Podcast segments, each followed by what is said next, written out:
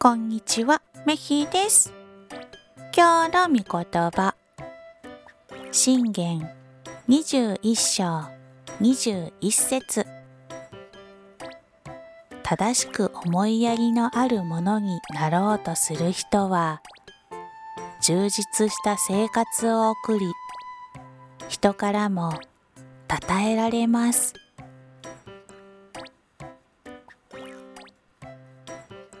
今日も隣の人と仲良く過ごすことができますように。それじゃあ、またね。